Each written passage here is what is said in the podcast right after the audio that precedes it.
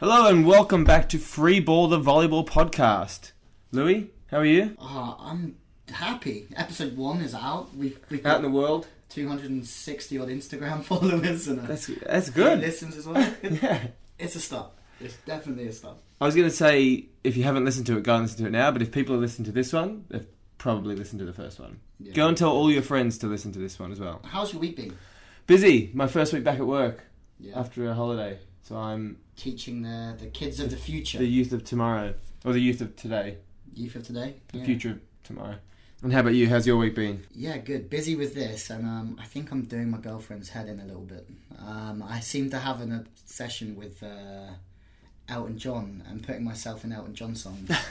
yeah, like no joke. Do you have an example for us? I have two. Yeah. Go on. Yesterday, I was in a pet shop with her, and um, I started started singing uh, "Louie and the Pets." which- Not bad. That's good. And secondly, where, where we live, the oven isn't working. I just had to keep the hob on the oven. I had to stay there and push it to keep the food cooking. So I was just singing "Oven Man," and yeah, neither of them very funny, but it shows when. And your girlfriend didn't like it. No, I think I'm doing a head in because I'm talking a lot about podcasts and pretending to be Elton John a lot. So, big week on the show. Um, we are doing a beach volleyball inspired week. Yeah, Really. all about beach, really. Four star in The Hague. Couple of guests coming our way as well. Yeah, very exciting episode. But first, should we start with the news? Yeah, definitely. This week's news roundup is all about the beach after a huge week in the sport. Olympic gold medalists and world champions Laura Ludwig and Kira Walkenhorst have split. It's pretty sad news for fans who have been treated to constant beach volleyballing masterclasses from the duo. Ludwig has decided to pair with Mazi Kozuch for the Olympic running, whilst Kira has stepped away from the sport due to constant injury battles. We wish her all the best in her retirement and with her young family.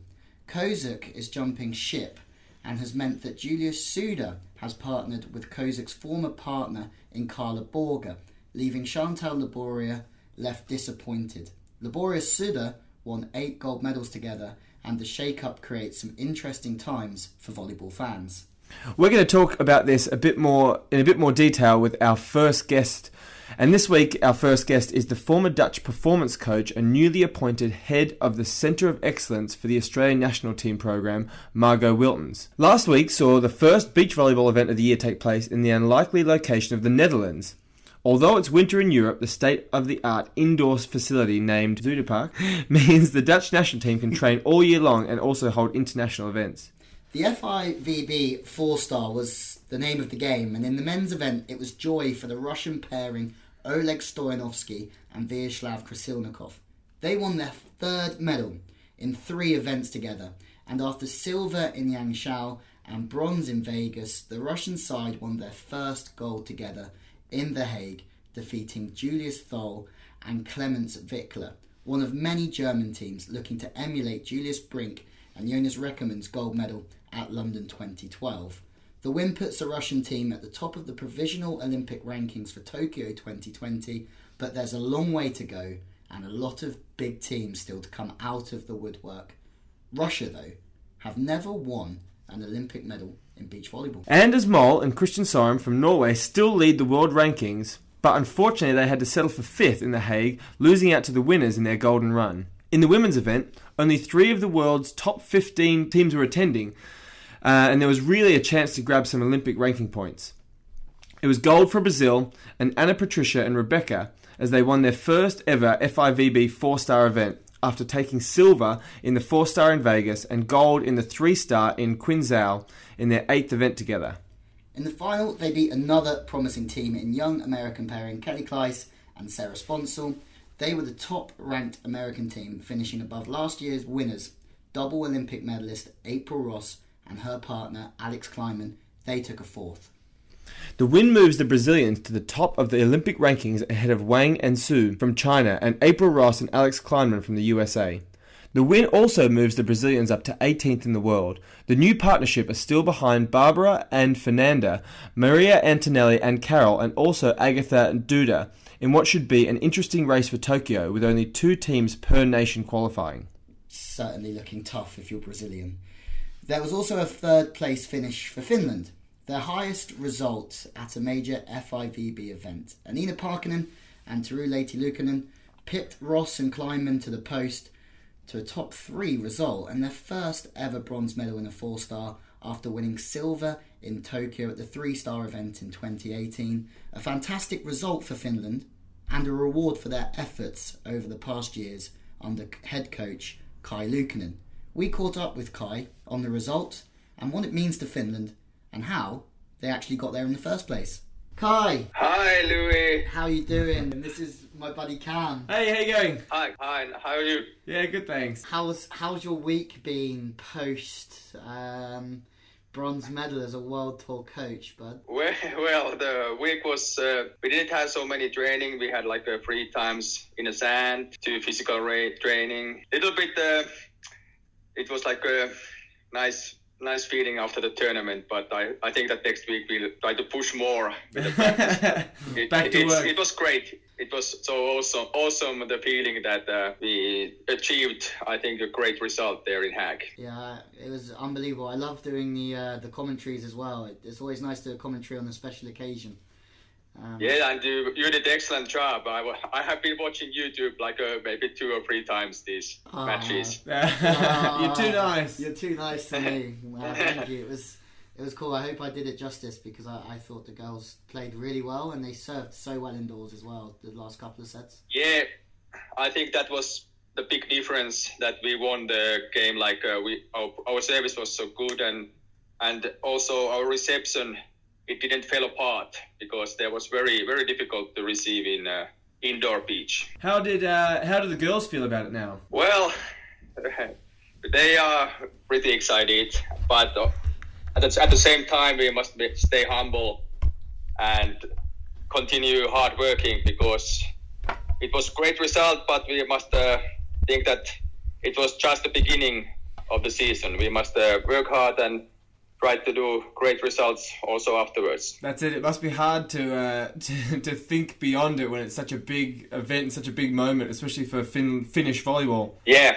it's very hard. Like, uh, but still, I wouldn't change the day. It, it was so so awesome. Did you get a pay rise? uh, I didn't get fired, so so that's that's a good thing. Uh, it's a it's a good thing that uh, I think it was. Um, Noticed, of course, uh, our federation has been very good. They have uh, supported us. Also, our, our National Olympic Committee, they have been like helping a lot, helping a lot, and it's nice that we finally got this kind of result, and it's possible to uh, f- fight for the spot to Tokyo. So now are you like for the future? Are you now looking at you know silvers and golds and stuff? Now that you know that you can medal, Yeah, well, we must say that the, there was not every team was there in Hague. Of course, we used this opportunity. Uh, it's very very difficult. In, in some tournaments, it's possible that you, you won't uh, pass the full full phase because the teams are very equal. So you must uh, be in the right moment and do your best. Sometimes you get results, sometimes you don't. Even you play very well. So we must uh, focus that we are living in the moment.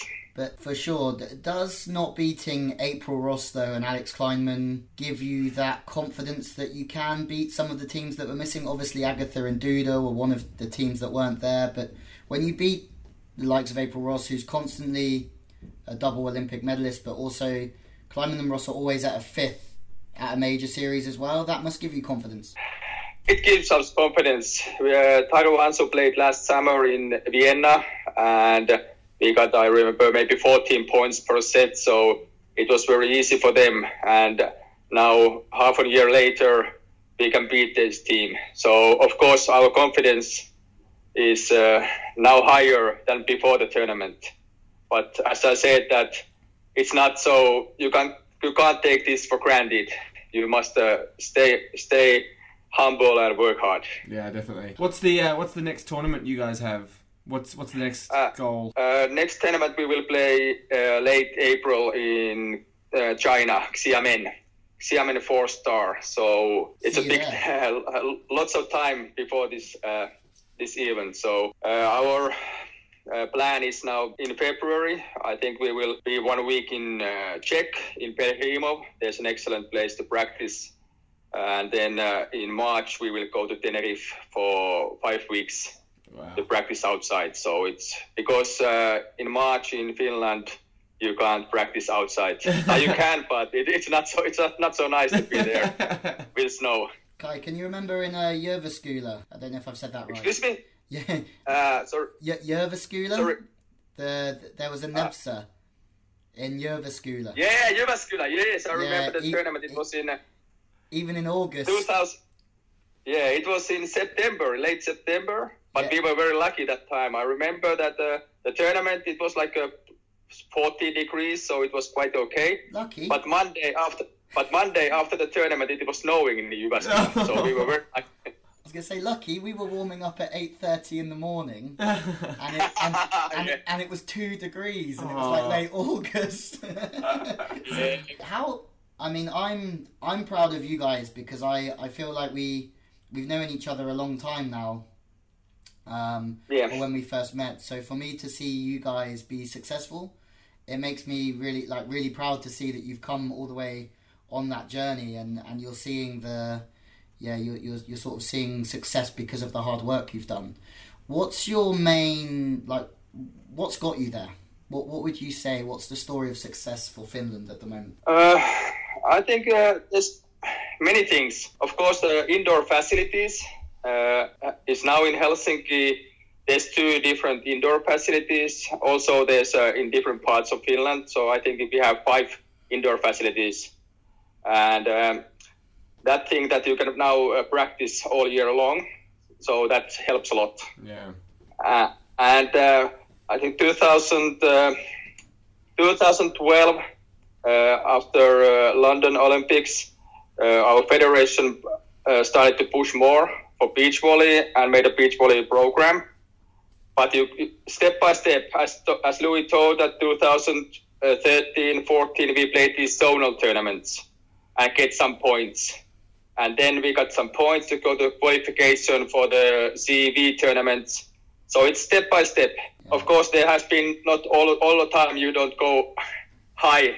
It's just sometimes you pump pump a little bit, and uh, you must uh, just uh, get up, get up, and work hard. And you mentioned it before, but is, is Tokyo the you know are your eyes looking at Tokyo? Is that the main prize? Yes, it's uh, of course. I think it's for every team. The Yeah. Tokyo is like uh, the thing that we are really, really uh, focus and try to get there. It's very difficult because there's lots of teams. You can say that there's uh, 40 teams who can make it. Only 24 will get it. So it's not so easy one.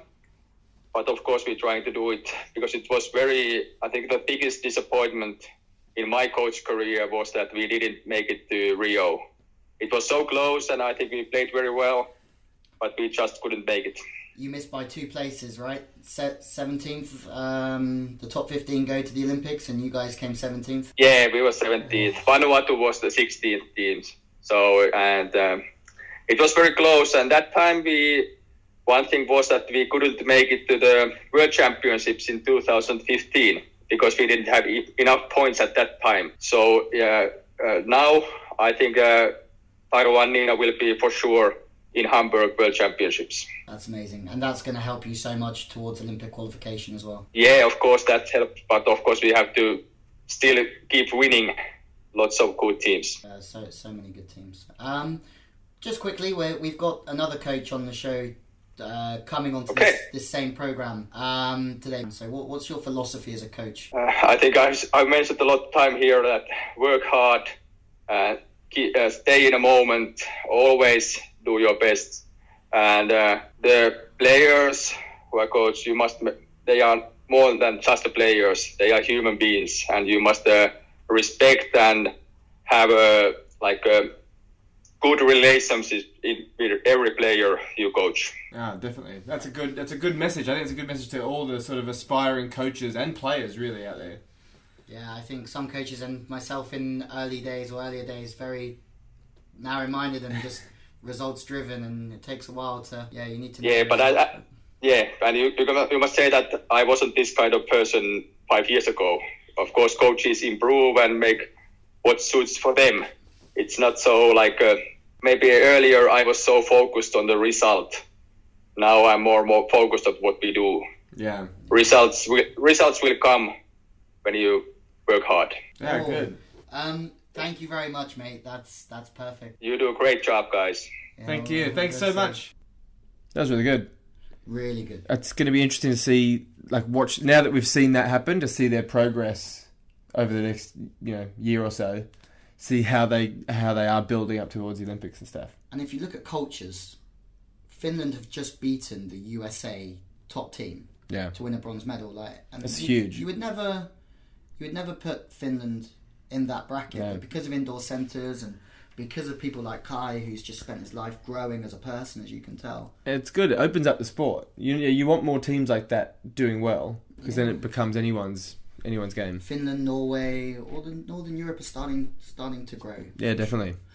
Our next guest, we have Margot Wiltons joining us. Now, Margot has just accepted a position to become head of the Centre of Excellence of the Australian programme for not just beach volleyball, but for indoor as well. And we are delighted to have Margot as a guest on the show to round up The Hague, but also hear about exciting times for her and also all the news in the game from the previous week. So, Margot, welcome to Freeball, the volleyballing podcast. Warm welcome to you. Can you just give us a little bit of background about you? We've already introduced you a little bit, but can you just give your own, yeah, your own instruction? Well, first of all, like, thanks for having me on the show. I'm quite honored, of course.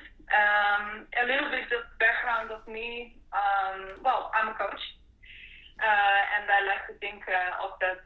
Then I'm very fortunate to make my job out of that, and um, actually never felt more me uh, as a coach than I ever did as a player. So that's, I think, a good thing if you want to be in this business. And uh, yeah, I started actually as a beach volleyball player in the, the national national junior team of Holland. Uh, was in there for uh, a long time and uh, didn't make it to any Olympic Games, um, but was uh, important for the junior development program back then. Uh, graduated my law school and then actually Federation asked me back to make an effort for the youth development program, which I did. I, I took it and uh, I ended up working in um, the organization of Beach Volleyball Team Holland for and Volleyball for 16 years. And uh, recently, I decided that it was time to yeah see what else the world was uh, offering me. So I took a chance and um, yeah make a big jump to uh, see if there were any other opportunities to strive for. That's basically, uh, in a nutshell, my story. And uh, okay, so this new opportunity you've got, you kind of downplay it like it's sort of a job you saw in a newspaper, but it's a pretty it's a pretty exciting new job. Do you want to just explain what it is? Yeah, it will be an exciting job, and um, I have to be directly honest with you. Um, I don't know if I ca- if I can oversee the full of the whole job yet, but uh, I will be working as head coach of COE, as I just was uh, told to say it like that. Uh, it will be the Center of Excellence in uh, Canberra, where um, we will be striving to put a beach volleyball driven program into place where um, beach volleyball and indoor athletes come together to be the best they can be to represent Australia in the next yeah projects for the Olympic Games. And uh, that's going to be very excited because they're gonna, or we, I, uh, I will strive for a strategy that combines indoor and beach volleyball uh, directly from the start. And I think that's really, really awesome that it can be hybrid and to provide these young people already with certain opportunities like that. That's awesome. So um, I'm actually from Canberra, Australia. Oh, awesome. Then you can show me around a bit. yeah. So I, I grew up there. I knew so lots of so my best friend, one of my best mates, Joel Tyrrell, we'll give a shout out to him. Um, he started training as a libero for the Australian team and played a few tournaments for them. And before that, we we, we never really got along with the, any of the Australian sort of development squad. Uh, but after that, we became quite close with them, became a lot of mates. I've been to a few of their weddings, so I, I sort of got quite involved with the with the high performance team there. Um, it's interesting that you say that they're trying to combine the two uh, programs because for a long time, I guess up until now, the beach program was always in Adelaide in South Australia. I think um, the opportunity lies in that uh, particular um, decision that they made to not have the juniors apart from each other, but actually to also go for it as one sport with certain with two different disciplines, uh, which actually provides the country to be successful in two disciplines of the volleyball sport. And uh, that was for me for sure a trigger to yeah to be a part of that and to share my expertise in that. That's it's gonna be amazing. It's really cool. Over here in, in England, as you're probably aware, like indoor and beach just work so far apart from each other. And if they work together, like everyone would be so much stronger. And the things that you can even learn just by playing both disciplines is crazy. Even if it's for two or three Yeah. months in a season, just just having a go, you can learn so much. What do you like? We, we know a little bit about your job, but what do you want to achieve there? So, what's your? You know that you're head of the center of excellence and it's it's beach led, but what's yeah? What do you want to achieve? What do you want to go there and in in three or four years? We talk and you go and, and you look back and say you've been really successful and you're happy. I think for me, the most important thing talking about uh, youth development, but also if you talk about athlete development in general, is yeah, self-regulation. For me, it means everything. Uh, going for your for your passions, like follow your heart, become your best version you can be. So I don't want to have only a couple of athletes that actually maybe medal, but it would be great if it's broader than that. So I look back and there is actually sustainable pathway that provides a, a variety of people becoming their best selves. And it's not one way, but we are custom made for the needs of the athlete. And if you have the same goal and you strive for it, and you can actually coach the individual in that program, yeah, then you have a big competitive uh, advantage. And I think Australia is outstanding in this because already being an island, sort of, but like it's It's a bloody Yeah, big island, Margot. Sort of. It's an And, um, I think I think uh, Aussies are yeah they are unique because they are really understanding what it means to be a team. It's together, and sports is a tool to connect to each other to to strive for, for the pride of your country For sure. What's, and actually also the experts. what's your uh, what's your sort of like coaching philosophy? Yeah, uh, yeah. For me, coaching philosophy goes really directly back to um, yeah, like I said before, self-regulation and also believing in what you are capable of. If you're talking about uh, coach philosophy for science, like for me, it means uh, athlete central, and that means literally athlete central. So, what is your strength? Uh, how can you strive for the best performance you can deliver? Uh, and it's all about being the owner of your own success. So as a coach, it's not about about it. I find the key, and I find the best possible way to provide you with, um, yeah, striving for the goals that you want to have, for the for the aim that you have, and how to actually get there, to make your own decisions, to be capable of your own goals, and make that within your own reach. So what you're saying is, if, is as a coach, it's not really about what what you know as a coach or your ego. It's about what you can empower others um, to learn Yeah. and to know themselves. and giving them the skills to do it themselves. Definitely, definitely. Yeah, I can tell them anything, but as long they need to experience it and they need to own it and believe it. Can you give us one example where you feel that sort of coaching philosophy has worked for you? Uh, yeah, I do have an example actually for that. I think one of the most in, yeah incredible and most thankful moments in my coach career was uh, uh, winning gold at the under 20 European Champs with uh, Joy Stubbe and uh, Nika Daldrop. Especially working with Joy for a while, um, she played all the underages. And she was raised in a family where she already got it from the start when she was very young what high performance means. So for sure that helped me a lot. And she was independent the moment she came into the door. But also working with her made me accelerate my own coach skills. So for me, she pushed me to a process, but together we uh, we really integrated our cooperation. And uh, we came to a point where we had one goal, and that was medaling at the under 20s. And yes, he became impatient at a moment. And because we had this coach and player relationship based on people first, so we respected each other in a personal way, and we um, really trusted each other's professional role in our relationship.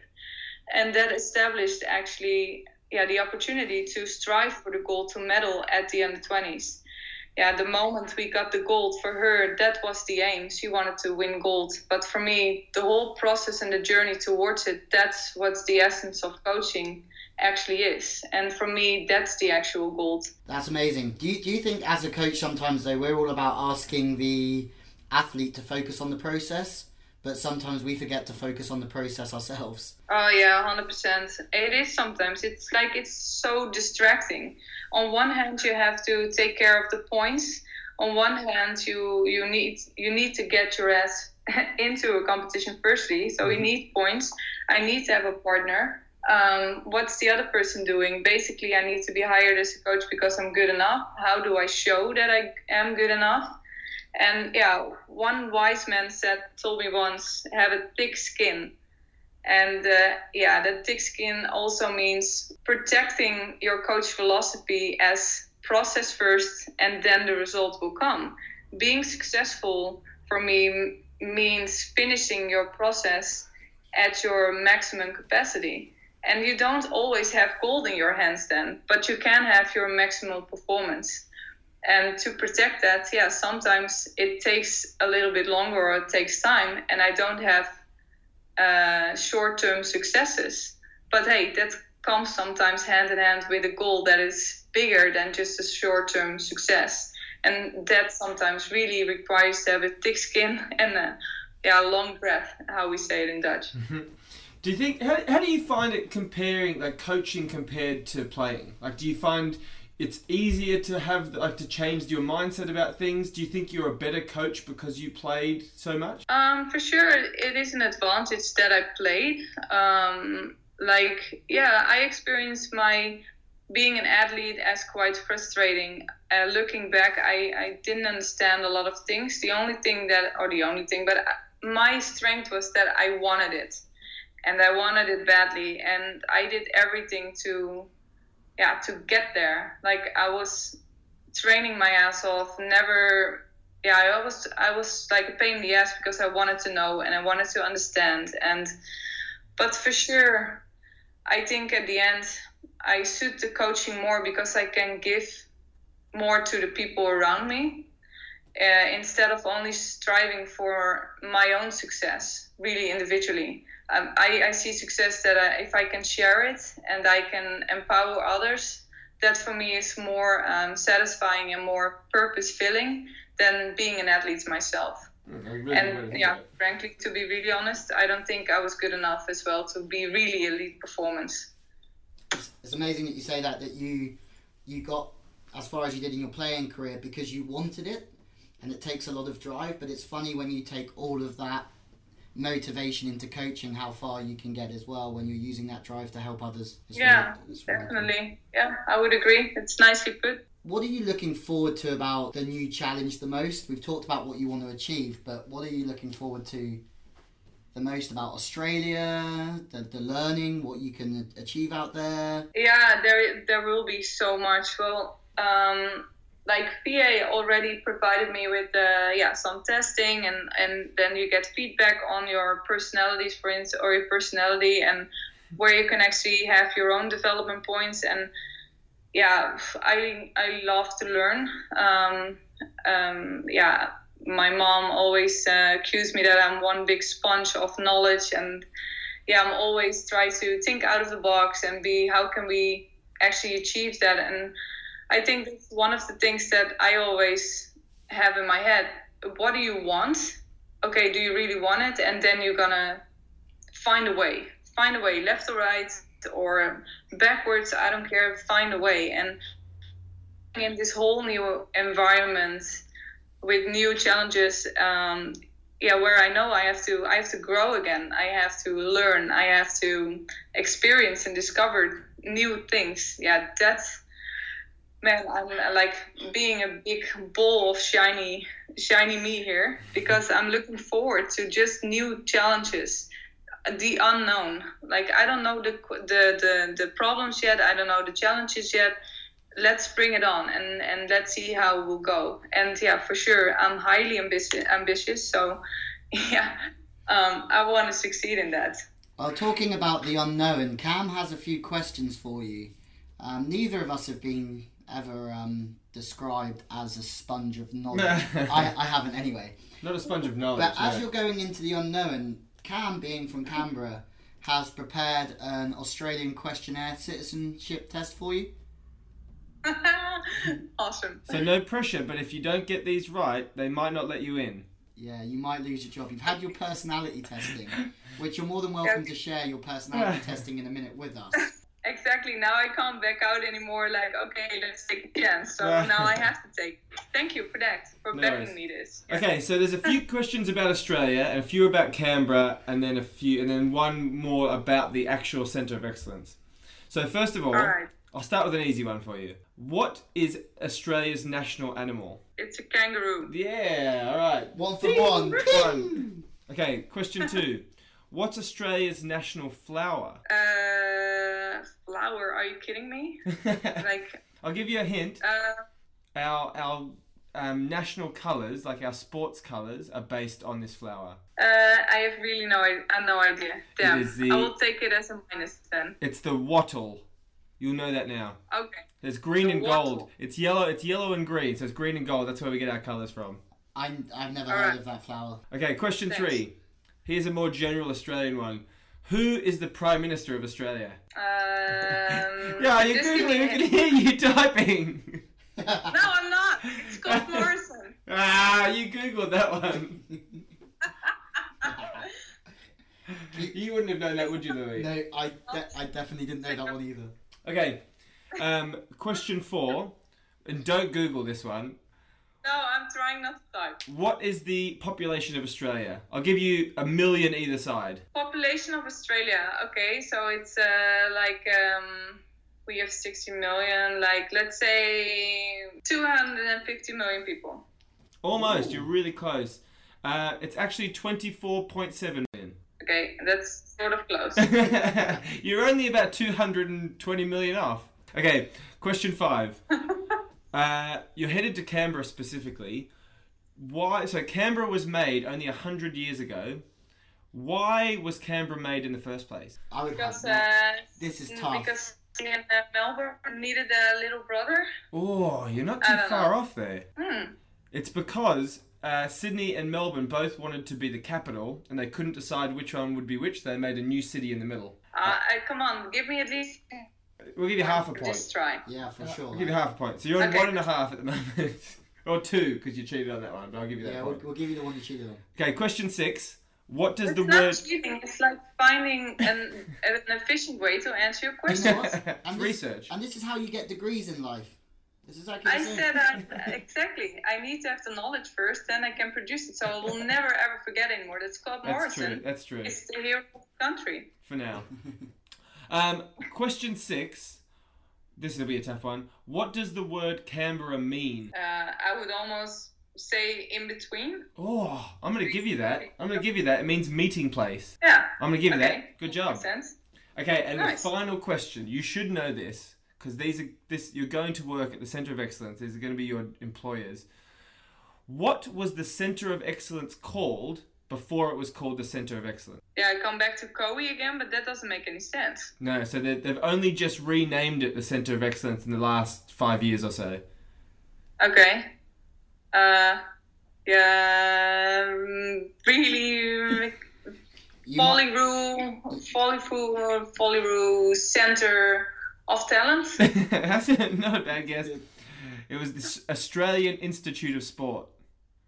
Ah, okay. I should have known that, but I thought it was just different comp- corporation. That's when I thought that too when we went through it. I didn't get anywhere near it. So I I you- got it. Do you know what? You actually got three and a half out of seven. So you got halfway. So you I think you passed. You're allowed to go. I will just wear my helmet entering the country. Otherwise, I'll be recognized as the girl that didn't know who the prime minister was. but now you do know. When you get there, you, you're fully aware. Um, exactly. Just quickly, if you if you don't mind asking about the personality test, that I, I guess No, no, for, no. Some, for for some listeners, it, it'd be quite daunting to have your personality tested. Um, what did you learn about yourself? You don't have to share it, but were you if were you happy with it? Was it was it close? Yeah, how how does it feel to have your personality tested? I guess you got the job, so it means that you you know, Passed. you passed. Yeah, or I have to thank my uh, references for that. So I don't know, or maybe my new boss. But uh, let's leave that in the middle. Um, no, I it wasn't the first time that I did it. Um, uh, at my former job, I also had personality testings. Um, also because I re- requested it because it just gives you more insight in who you are, how you, why you do what you do, or what's the underlayer on yeah underlaying layer actually. And if so it's actually quite hypocrite. If you are if you are a coach and you unravel your athletes from a to z but you don't do that for yourself how is that even working? So basically to become a better coach i also need to coach myself or at least understand why i do what i do and only relying on feedback from others without an actual accurate reference uh, or framework for myself it's actually harder to grow myself or to be yeah to to perform myself. So what i learned from it already in the past was that i was confronted with certain yeah with certain values or um, understanding why i can get frustrated at sometimes or why i can feel sad sometimes or why i'm secure or why i'm insecure or why i'm so um, yeah yeah eccentric or ambitious. So to understand that just gives you yeah i would say more quality uh, of yourself. That's an amazing answer, and I think it also shows how open you are as a person, and I think that that transfers into your coaching and why you're being so successful, and why as soon as you stopped your job, everybody in the world's almost got their fishing rods out, trying to pull you in for a job, which is whi- which is really really cool to hear. For those volleyball fans out here, we all know that Australia love running the two ball on beach in beach volleyball, and they love running the ball wide. Now that you're head of the centre of excellence, are you going to stay with the same playing philosophy? Are you focusing on the playing philosophy, or are you focusing more on the coaching philosophy? But are you going to adjust some of their volleyballing things that they've become renowned for, or are you going to keep it the same? everything what's what's what's a plus already or what's in place why would you take that away so i'm especially interested to keep the best things and to enhance or uh, uh, change the things that we don't have yet so for sure the two ball like if you can play it it's highly effective to create actually two attackers in on the beach volleyball court instead of on, only playing static three uh, three hits yeah, why would you throw it away? But I also really believe in that it's not for everybody. So we have so a variety of styles of plays. You also know that for certain athletes, uh, you need to have a back ball or a fast one or a three hit or just a static game that's slower. It's really depending on the player who you are. So for sure, I wanna I wanna yeah broaden that not only say this is the only way we're gonna do it but this is one way we are gonna do it and if we're gonna do it we do it properly and we do it better than the others So the Hague. Next up, we'll talk about the Hague. You Yeah. you were around for the Hague. How, how did you find it? It was in your office in in the Zuiderpark, or your former office in the Zuiderpark. Have a good time. Yeah it was amazing to be back there. Um, i wasn't there for three months so for me personally it was a lot of fun to catch up with a lot of people. And i my time was too short for for a lot. Um, was good to be on the tour again. Um, you saw like the atmosphere was yeah was vivid. People were enjoying that like the tour was going on again. Okay we started a new year. Let's bring it on. Um, the level overall maybe i'm ahead of you already but yeah it was i thought it was all right wasn't blown away by by per se a lot of teams. I think the Russians in the, on the men's side really made their impression. Like, be aware of us, um, and um, yeah, just you can have to keep in mind that it is an indoor pre-season uh, tournament. So for sure, the, the impact of the surf is so massive on the game. So it's a completely different game than maybe we saw in the last tournaments of the summer, which was outside. People were already in the competition for a certain amount of months. Um, so yeah, taking that into account, I think it was a good start of the year with an okay level for for this level of competition it was difficult to pass in there as well. I would have liked to have seen the side out percentages compared to an indoor and an outdoor event. Um, yeah, highly interesting. Yeah, it would have been, would have been crazy. Uh, it wasn't the best result for the Dutch in either gender, really. No, no, not at all. Um, I know, like the that there are several teams in there. So you have, uh, for for instance, the national team is yeah, is separated from each other on the on the female side. There are, are three teams. Two of them are in national federation. One of them is outside the federation.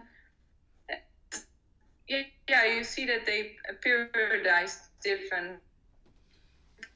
Uh, Stubbe van Iersel already played the week before on the national championships and won it.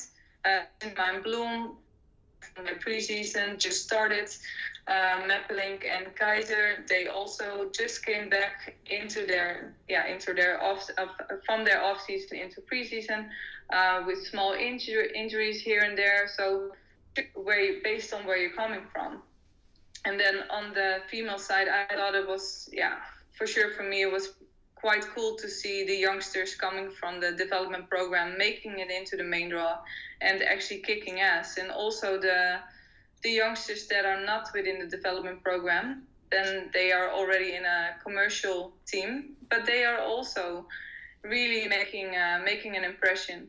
And then I'm talking about uh, Van Driel and Schoon. They already did very very well the underages, um, and now also saying, hey, we are here and we are uprising. So for sure, the next generations are are ready to rumble in the next year, which will be interesting.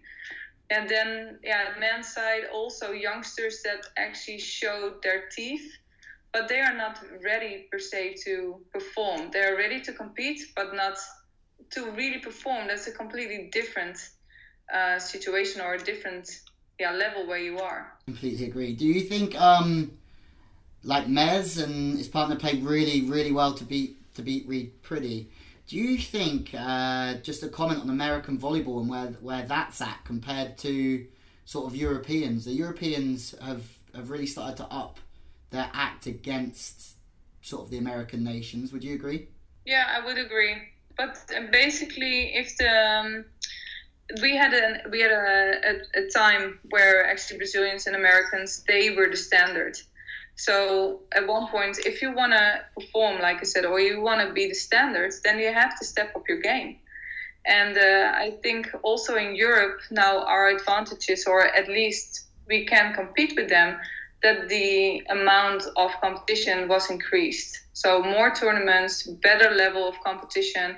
And if you look at countries who can play actually all year uh, round on a, on a solid level of competition, yeah, then you already have your advantage. Uh, and I think everybody understood that better and better. That competition year round actually also give you the opportunity to, yeah, to really battle and to play for the medals. It's really good for the sport to see it open up. Like you see in so many sports, not just volleyball, you see certain countries just dominate year after year, and so we can have it open up and it becomes really up in the air when teams can win tournaments. It's just fantastic for the sport definitely. Yeah, I think like sports is so yeah so broad. It it connects people, and we don't have to go into that and like bigger. It's not only about connecting, but it is an entertainment world, and for sure, volleyball gives also uh, business a good opportunity to actually earn money. Like it's nice to wa- to watch. It's entertaining. It's dynamic, and for sure, if you look at beach volleyball, it has entertainment and sport in one.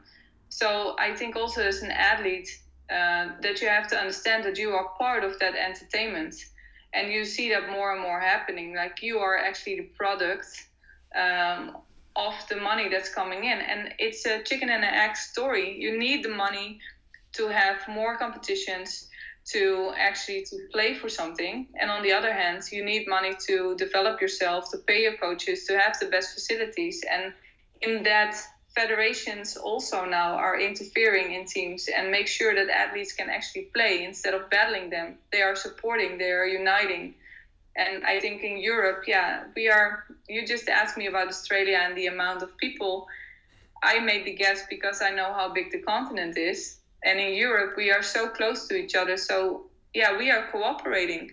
Uh, Europeans are practicing together. Like it's not it's competition for me, or like maybe the the opposite on the other side next next week on the court. But for now, I can use you to make myself better, and I think Europeans understand that very very well, and that's why also they've stepped up their game, especially against yeah Americans and the Brazilians it's definitely true what you're saying that this the the way that you can train against each other here is becoming so useful.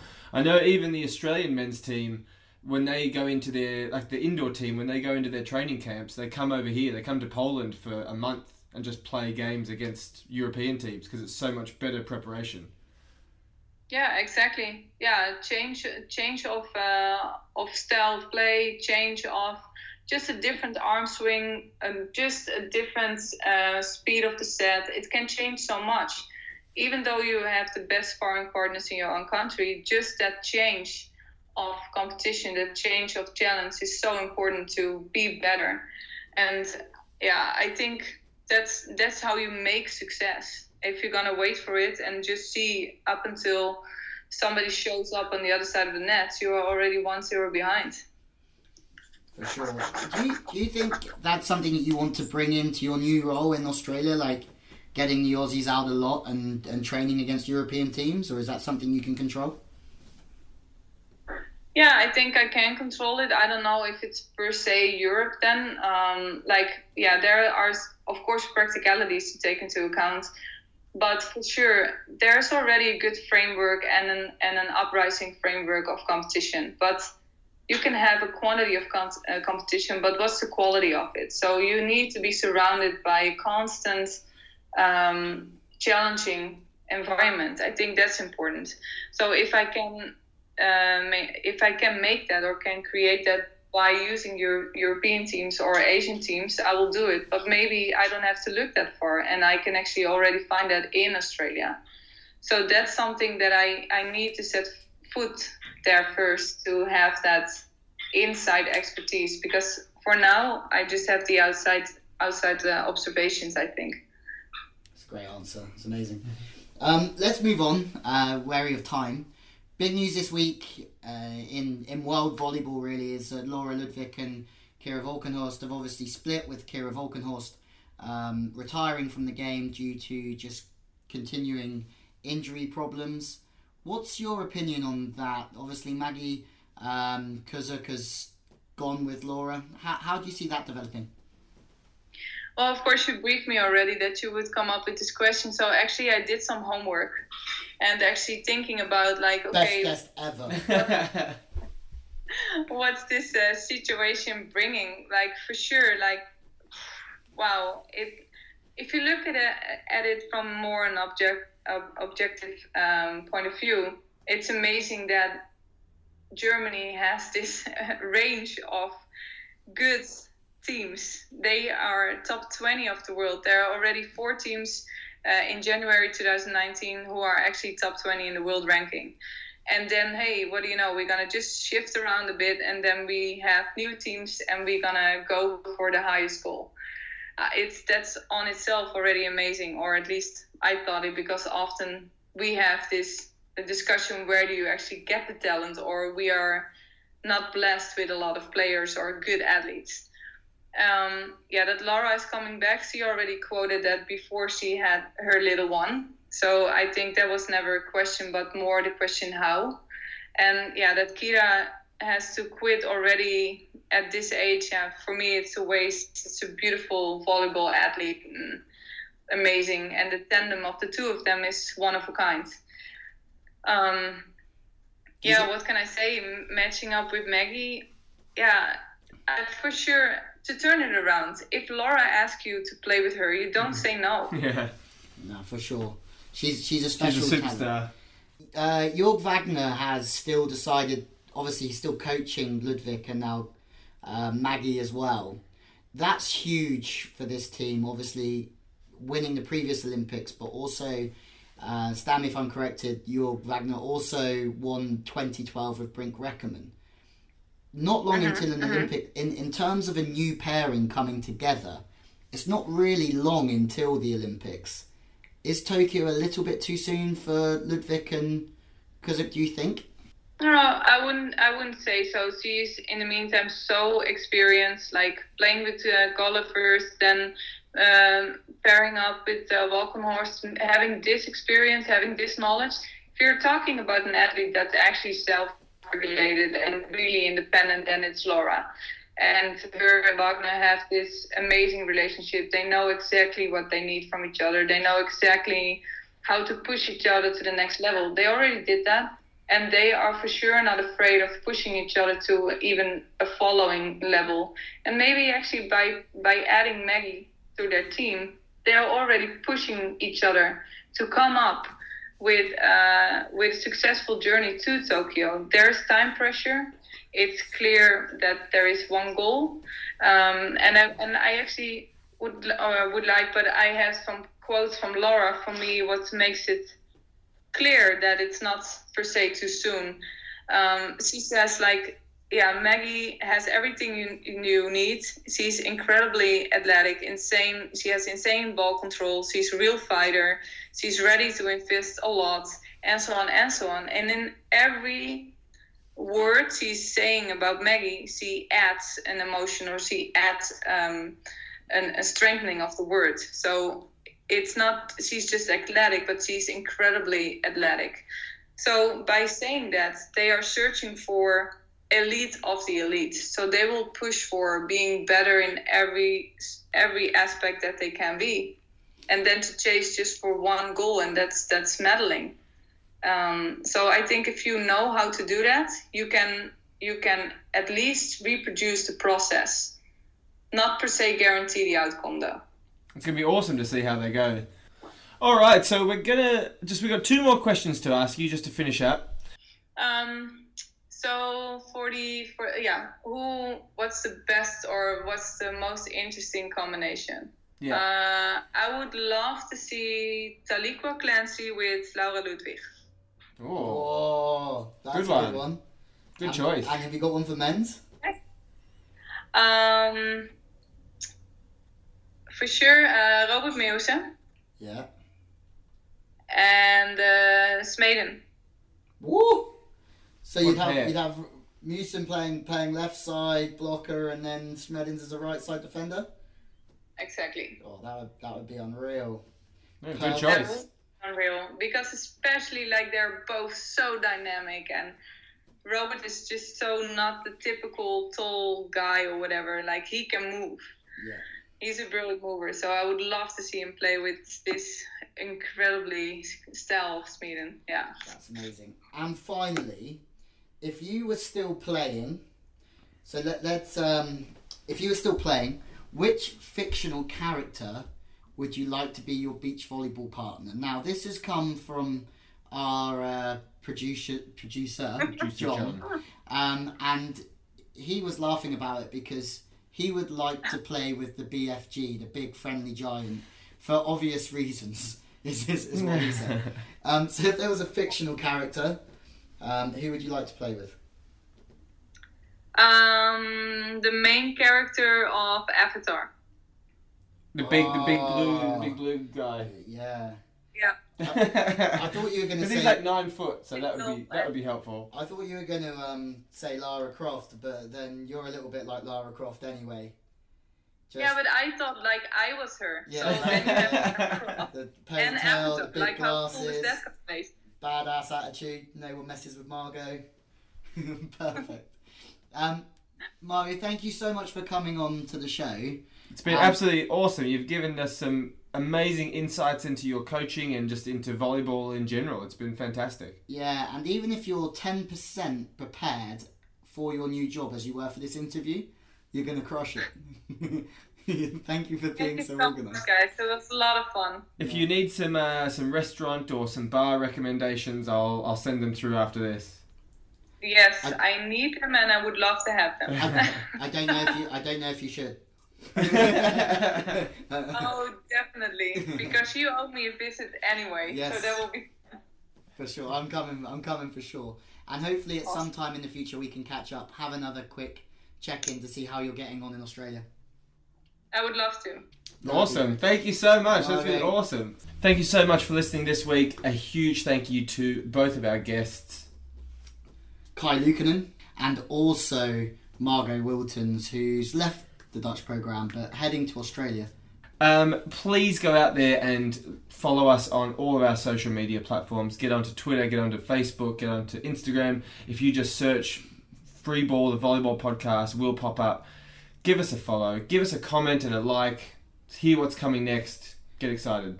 Yeah, the more support that we get from you, the more motivation that we're going to get to get some really cool characters on the show and do some great interviews. But it's fun, huh? Brilliant. Thanks, guys.